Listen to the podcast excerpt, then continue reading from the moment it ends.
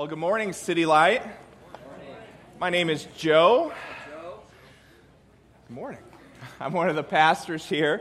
Uh, today we're going to be in John chapter 6, verses 1 to 15. So if you brought your Bibles or your fake Bible via phone this morning, go ahead and open up there. No judgment. I basically read my Bible on my phone.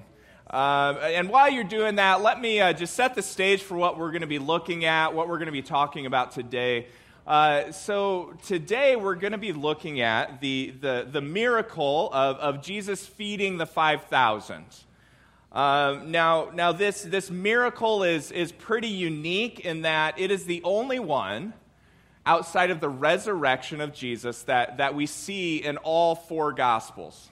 So, Matthew, Mark, Luke, and John, you see this miracle, and it's really the only one in there um, other than uh, the resurrection that we see in all four. Uh, and so it's unique in that way. It was also um, uh, the miracle that was probably done the most publicly. Uh, it, it, it, the most people were there. It's the feeding of the 5,000. Uh, but most of, of the, other, the other three gospels say that that was just the count of the men. Um, and that didn't include the women and children. And so, likely, we're looking at more of a crowd like 15 to 20,000. So, this is by far the most public miracle that Jesus performed uh, d- uh, during his time on earth. Uh, but at the same time, the same thing applies to this miracle as has applied for the rest of the book of John as we've been going through is that the miracle in and of itself is not the point. The point is to look through the miracle to the person of Jesus, and we learn through these miracles deeper truths about our Savior, deeper truths about our God. And so uh, today we're going to see the disciples faced with a problem that they cannot solve. How on earth do we feed all of these people? But then we see Jesus using this problem, using this situation to show his disciples and then to show us a much deeper truth about who he is and why he actually came to this earth.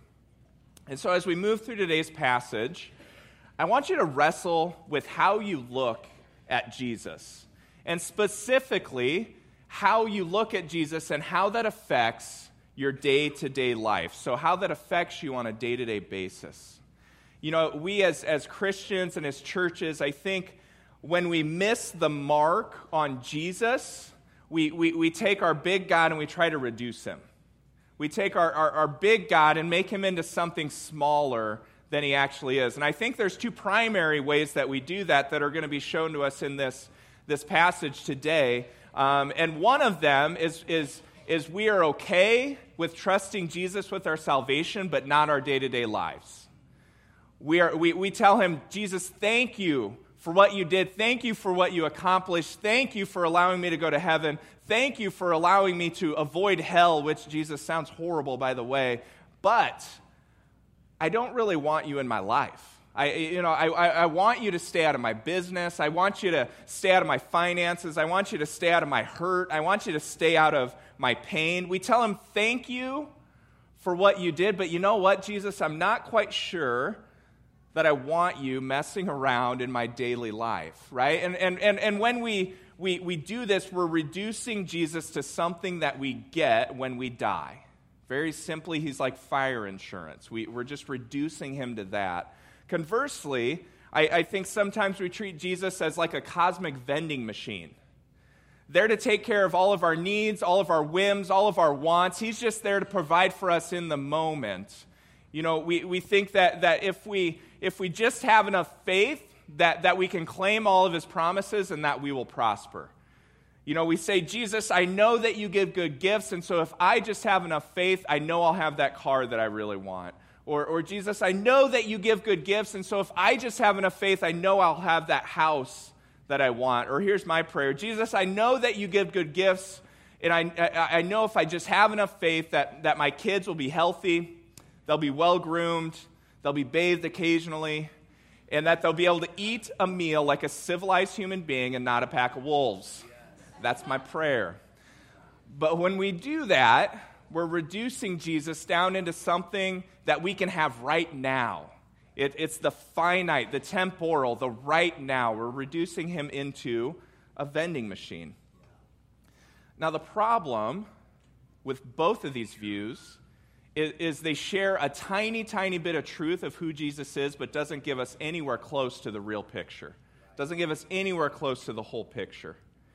The dangerous thing, and I think we'll see this in the passage, is that Jesus will not allow himself to be put and to be reduced and to be put into boxes. The good news that we're going to find out today is that, yes, some of these things are true about Jesus, but the great news is, is he is so much more. He's so much bigger. He is much more than, than, than the people then and, and, and us now could have ever imagined he was. So let's go ahead and jump in. I'm, uh, I'm going to have three points today, and, and the first point is we got problems. Now, if you're a card carrying grammar police member, please do not email me this week. I realize that is not correct, but the point of the points is so you leave and you remember them, not so like the English language is accurately represented here. So just just an FYI, I know I did graduate from Wayne State College. I am fully aware that that is not correct. All right. Well, let's jump in now that we have that out of the way. John 6, uh, uh, 1 to 10. After this, Jesus went away to the other side of the Sea of Galilee, which is the Sea of Tiberias.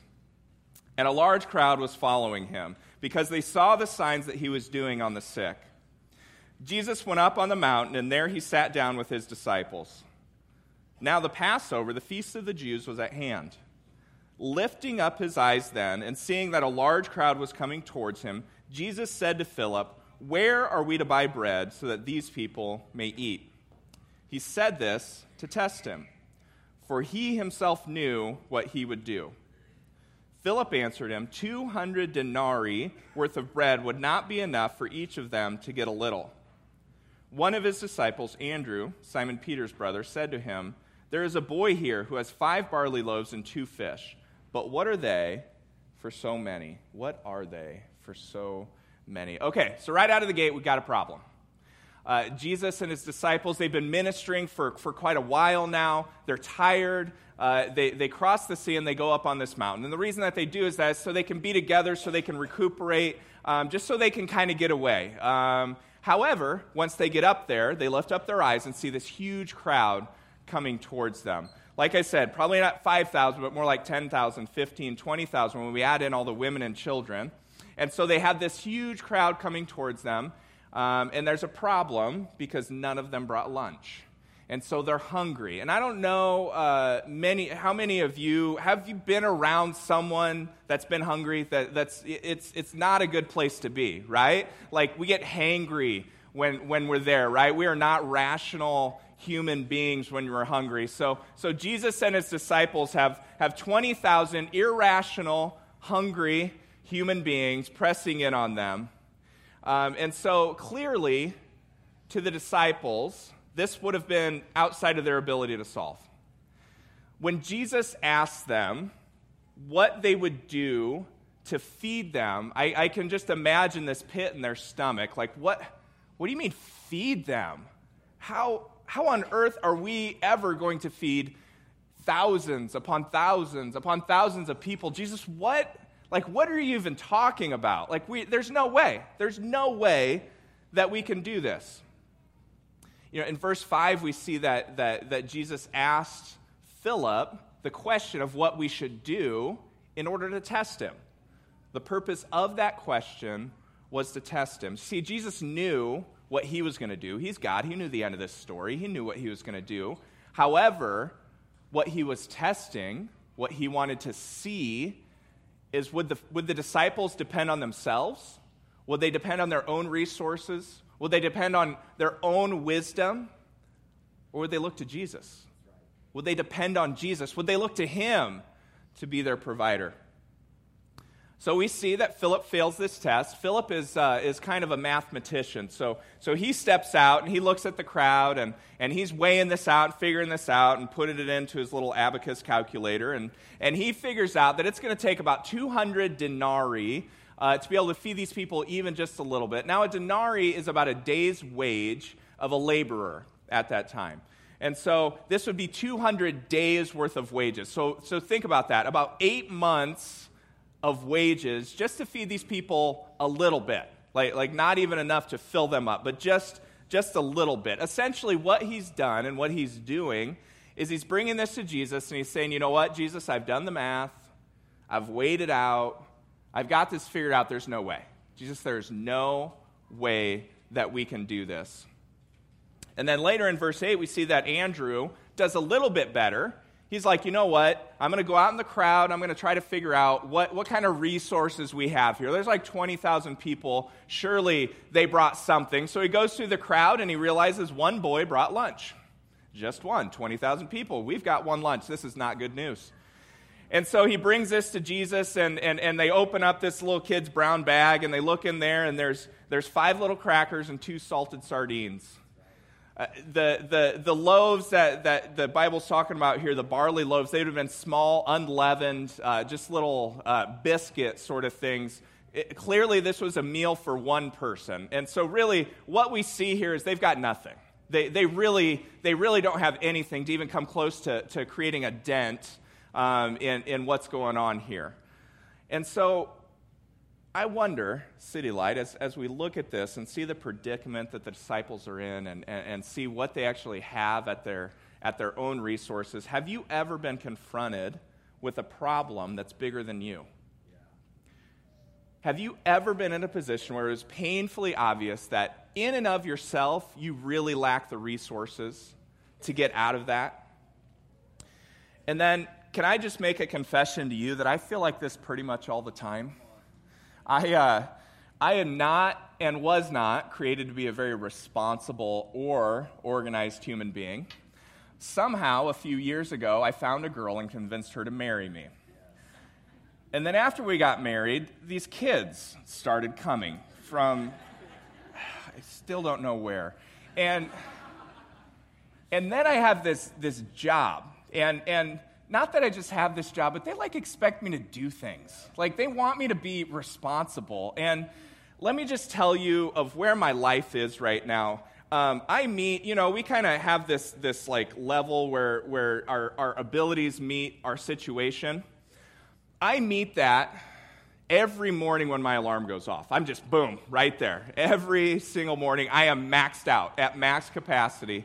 Um, in fact, I, I, think it is a small miracle that I'm standing up here on stage. I am fully clothed. I've got all my buttons. They are buttoned. My wife did have to like do the switch thing. You know how the little kids get it all messed up. Um, and my shoes are tied. Like this is a good thing, right? But but that isn't that isn't that just the reality of life, though? Like, it, problems, they're there. Life brings problems. And, and don't get me wrong, there are many beautiful and amazing things about life. But if we're also being honest, there are also a ton of problems. So I wonder sometimes, do you just lay in your bed at night and, and you get, get to thinking to yourself, and you're like, you know what? I think today would have gone a lot better had I just stayed right here, like not even got up, not even tried that day, right? Life's hard. It, it just comes. This is, this is not a surprise to us.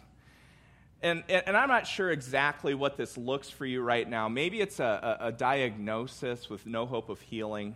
Maybe it's a, a, wayward child or a divorce. Maybe you've come to the, the end of the month over and over and over again and seen that your bills and your days outnumber your money at the end of the month. Maybe, maybe you've noticed that, that, that the harder you try, you're in this position where the harder you try, it seems like the worse things get. The, the harder you grip, the, the less actual hold that you have on your life. You see, the reality of the world that we live in, the fallen world, is that we have more problems than we do answers. We have just as much suffering as we do healing we are faced over and over again, if we're being honest, with how out of control we actually are and how limited we actually are. You see, the tension in this part of the passage, I don't think, is that problems will come. I think we know that. I, I don't think you can live very long in this world and, and, and tell yourself that you have control for very long. But I, I think the tension is not if we have problems, but when we do, where are we going to look when those problems come? Remember that, that verse 6 said that Jesus asked Philip that question How are we to feed these people to test him? Well, the reality is, is that Jesus tests us at what? Tests us as well, right? Uh, he tests our faith. And, and, and when Jesus tests us, he's not looking at us saying, you know what, when I test you, I want to see if you can pull yourselves up by your bootstraps and figure this thing out. That is not what he's doing when he tests us. When he tests us, he's asking us a very simple question Are you going to look to me? Are you going to depend on me? Or are you going to depend on your own wisdom, your own resources, your own ideas of how to get through this situation? And so, what we really start to realize is that the problem in our problems are not the problem itself, but where we're going to for the answers. Let me say that again. The problem in our problems is not the problem itself, but where are we going to get the answers?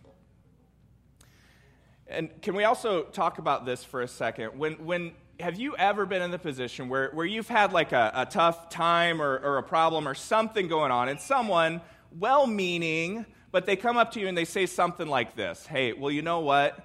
let's just praise God that He does not give us more than we can handle. And then you slap them, and then you ask them if they want to restate what they're. But no, we've I, have said this, so tons of grace for us in this. But but can we just, as as a church and as a people, can we just repent of this right now because it's not true. It's not true. It's not helpful, and I would even say it's anti-biblical. Uh, what we're wrongly quoting there is from 1 Corinthians chapter 10, where Paul says that God will not allow us to be tempted beyond what we can bear. But the reality is, is that God allows us to be to experience way more than we can handle, so that we'll look to Him. Over and over in the Bible, we see God allowing His people to go th- through these things that are well beyond their abilities, that are well beyond their, their ways to be able to figure things out. And the reason he does that is so that they will hit their knees and notice their need for him. By God's grace, he allows all of us to go through things that are way more than we can handle. And he knows that when this happens, we're going to go searching. And no matter what rock we look under to, to solve our problem or what person we know to solve our problem, he knows that he is the only one that can actually meet all of our needs. And He knows that it will show us our need of Him. And that's what we're going to find out next. So, point one is we got problems. Point two is we got a provider. So, look with me now at, at uh, verses 10 to 13. Jesus said, Have the people sit down. Now there was much grass in the place. So the men sat down, about 5,000 in number. Jesus then took the loaves, and when he had given thanks, he distributed them to those who were seated. So also the fish, as much as they wanted. And when they had eaten their fill, he told his disciples, Gather up the leftover fragments, that nothing may be lost. So they gathered them up and filled twelve baskets with fragments from the five barley loaves left by those who had eaten. And so let's look at what Jesus does here. He miraculously moves in and provides for these people. Really, out of nothing, he creates enough food to completely fill the 10, 15, 20,000 people who are there and have baskets left over. There's abundance left over. But here's the thing I don't think that's the main point of this passage. I don't think the miracle itself is the main point of this passage. I want to focus in here on, on, on something else. So remember, there's thousands of hungry people. These are real moms, real dads, real kids moving towards Jesus. Thousands and thousands of hungry people. They're tired, they're hangry, they're hungry, they're irritated. Jesus and his disciples are, are tired, they're hungry, they're wanting to rest.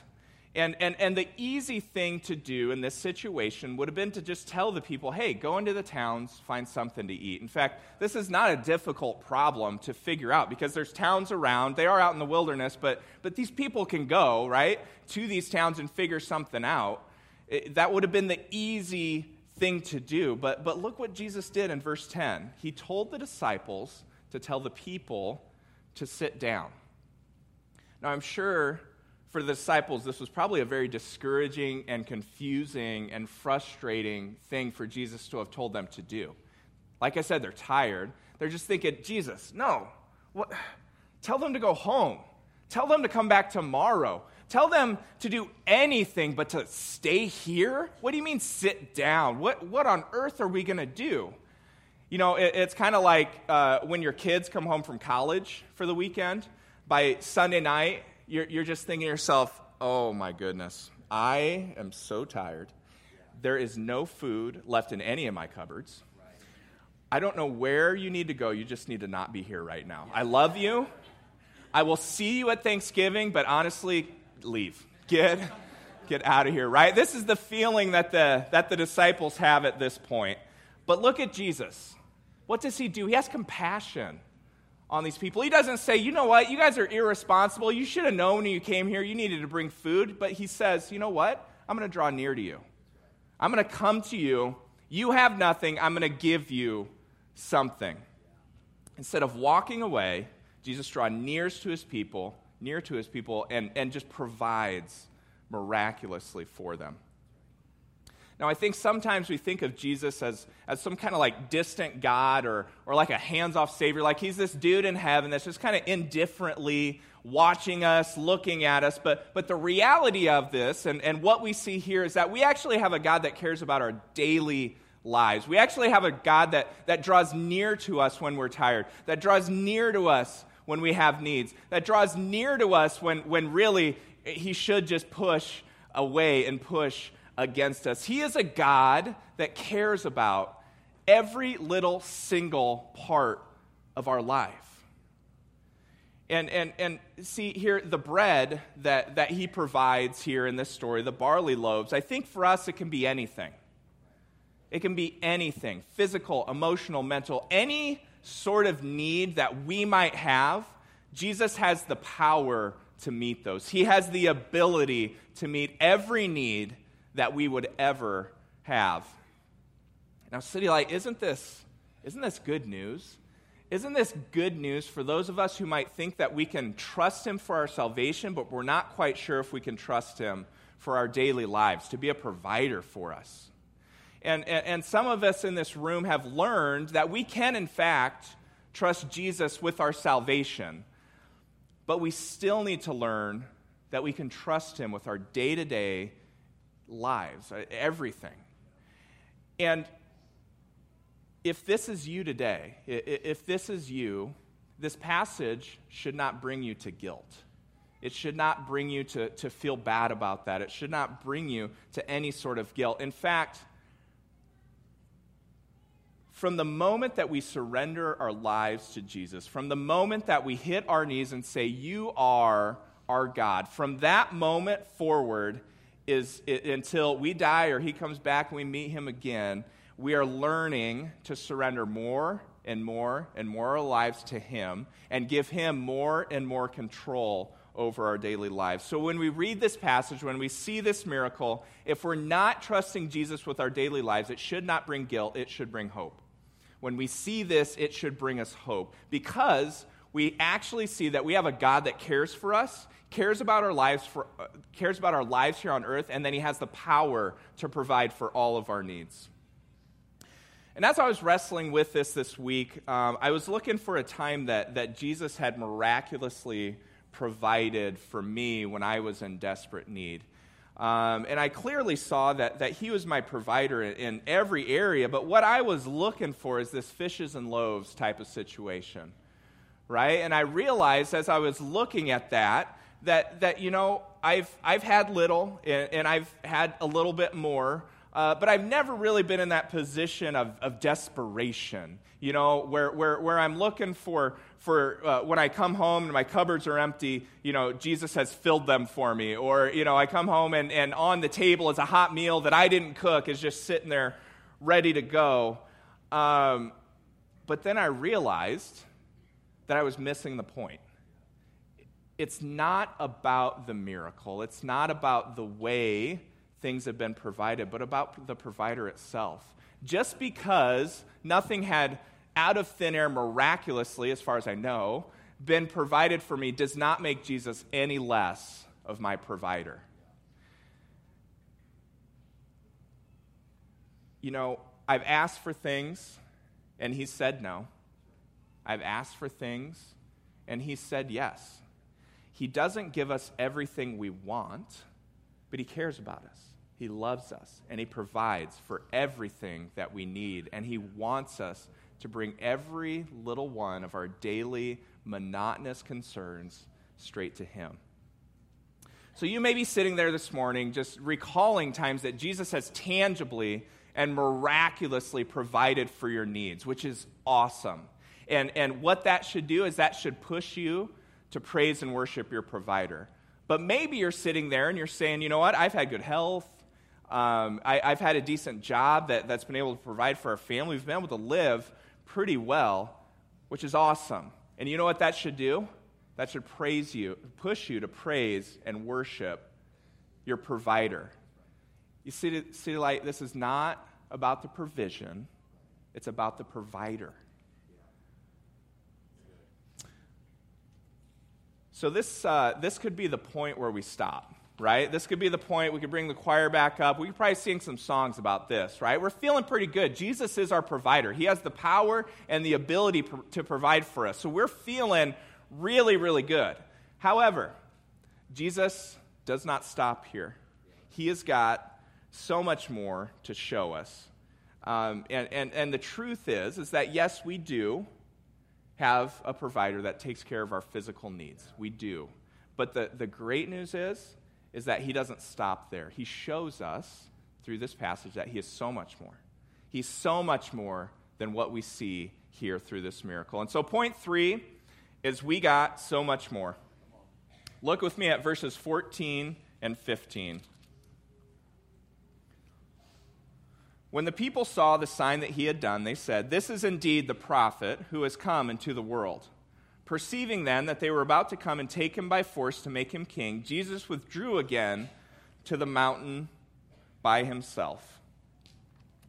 And so the crowd here recognizes something right away, and it's very important, and they're actually correct. They say, they say This is the prophet this is indeed the prophet who has come into the world. Now, uh, this comes directly from the Old Testament, from Deuteronomy chapter 18, uh, where Moses is, is uh, telling the people that God will raise a prophet like himself from among them. Essentially, this is uh, the people are saying that this is our Messiah. This, this prophecy is pointing to a Messiah, and the people are rightfully putting Jesus in as that person. He is the Messiah. He is the one that we've been waiting for. He is the one that, that we you know, couldn't allow ourselves to, to believe that he would actually come.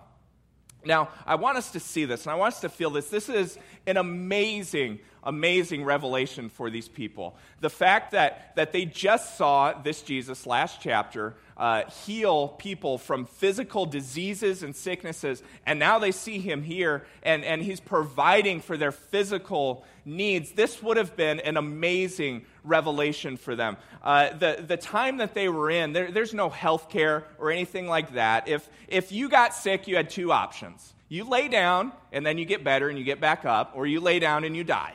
That's, that's it. That, those were your two options. There's no, no antibiotics, no Tylenol. Uh, the cutting edge, like brain surgeon doctors of the day, what they did was that like drained blood out of your body and hope that that worked. And so to see that there was someone that could heal their physical ailments would have been amazing. Also, uh, getting food was a significant struggle for these people in this day. There was no farm machinery, there was, there was nothing to really help them get their food. In fact, most of their lives was wholly and fully devoted to getting their food just for that, that time. They, they didn't really have much that could preserve food or do anything like that. This was a struggle, this was a labor. And so they have this Jesus, this man, standing right in front of them. And what can he do? He can take their two top problems and wipe them off the face of the earth. He can heal their sicknesses, heal their disease, and feed them. For them, this would have been amazing. They're saying, This is the Messiah. This is the one that God promised. Let's make him our king right now. They would have been pumped up, they would have been ready to rock and roll. However, just as Jesus does, he has other plans. We see in verse 15, perceiving then that they were about to come and take him by force to make him king, Jesus withdrew again to the mountain by himself. You see, the people wanted to make him their physical and political, right there, right then, Messiah. Now, if this was the will of God, if, if he was coming to, to establish his kingdom right there, right then, this would have been the time when the campaign took off. This would have been the time where, where they really gathered momentum and they really got things going and things really, really took off. He had thousands of people right there ready to make him their king. No doubt, thousands upon thousands more, that once they saw what Jesus could do, they would have been right on that bandwagon. They would have been ready. They wanted to make him their king right then and there. But we see that Jesus withdraws. Why did he do that? They call him a king. Is he not? Is he not a king? Let's look at Jesus' words later in the book of John for the answer to that question. Chapter 8, verses 36. It'll be on the screen. This is after Jesus gets handed over to Pilate, and Pilate asks him, Are you not king of the Jews? Jesus answered, My kingdom is not of this world. If my kingdom were of this world, my servants would have been fighting that I might not be delivered over to the Jews. But my kingdom is not from the world. So Jesus is a king. He is. He calls himself a king. But here's the thing He is not the king of this world, but the king of eternity. The people want to make him a political king, but he's withdrawing because that is not the will of God. Jesus wasn't retreating because he wasn't a king. He was retreating because he was a much bigger king than they could ever have imagined. He wasn't going to be a king that simply dealt with the symptoms of the problem, but he was going to go after the roots of the problem, which is sin. And City Light, we, we cannot miss this. I think this is the, the whole thrust and the whole point of this passage right here is Jesus is our provider. He is. But he is so much more than that. This is good news upon good news upon good news. Uh, the people are focused about what he can do for them now, but he's focused on what he can do for us for eternity. They're focused on the temporal finite, he is focused on eternity. You see, when we sinned, we brought death into the world and created a problem that we could not solve ourselves. With death came laboring for food, came scarcity, came sickness, came disease. Every bad thing in this world, every problem in this world is here because of sin.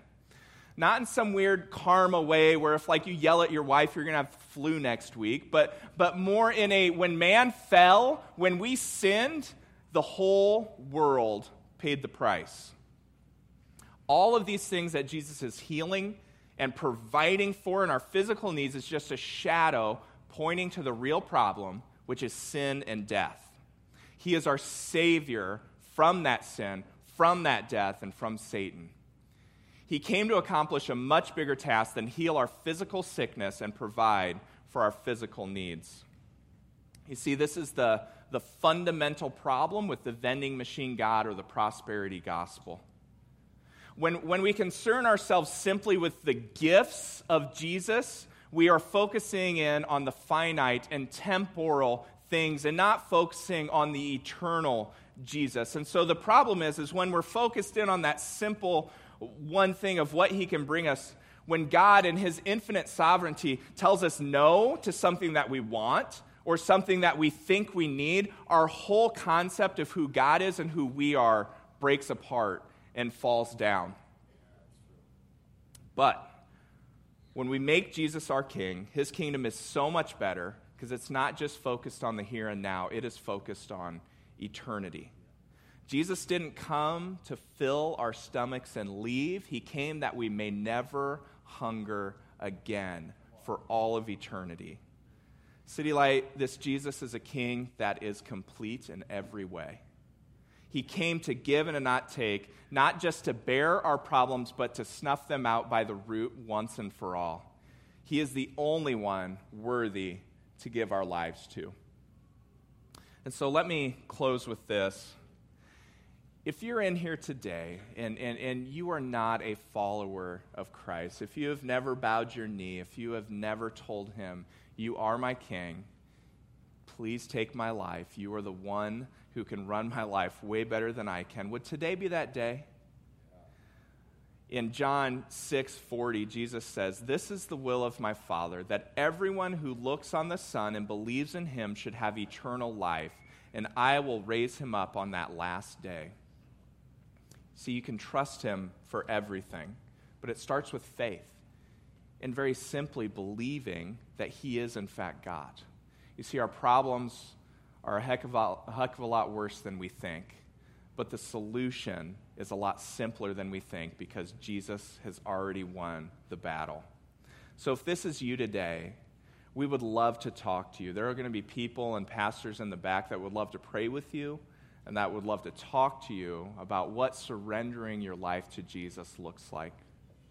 And if you are a follower of Christ, I pray that today's passage would encourage you. Like I said, when, when we come to faith in Christ, it, it starts a march and a walk for the rest of our lives until we meet Him, where we are learning to trust Him more and trust ourselves less. And so I pray that, that, that for, for those of you who are followers of Christ, that, that you would focus in and say, where am I trusting myself?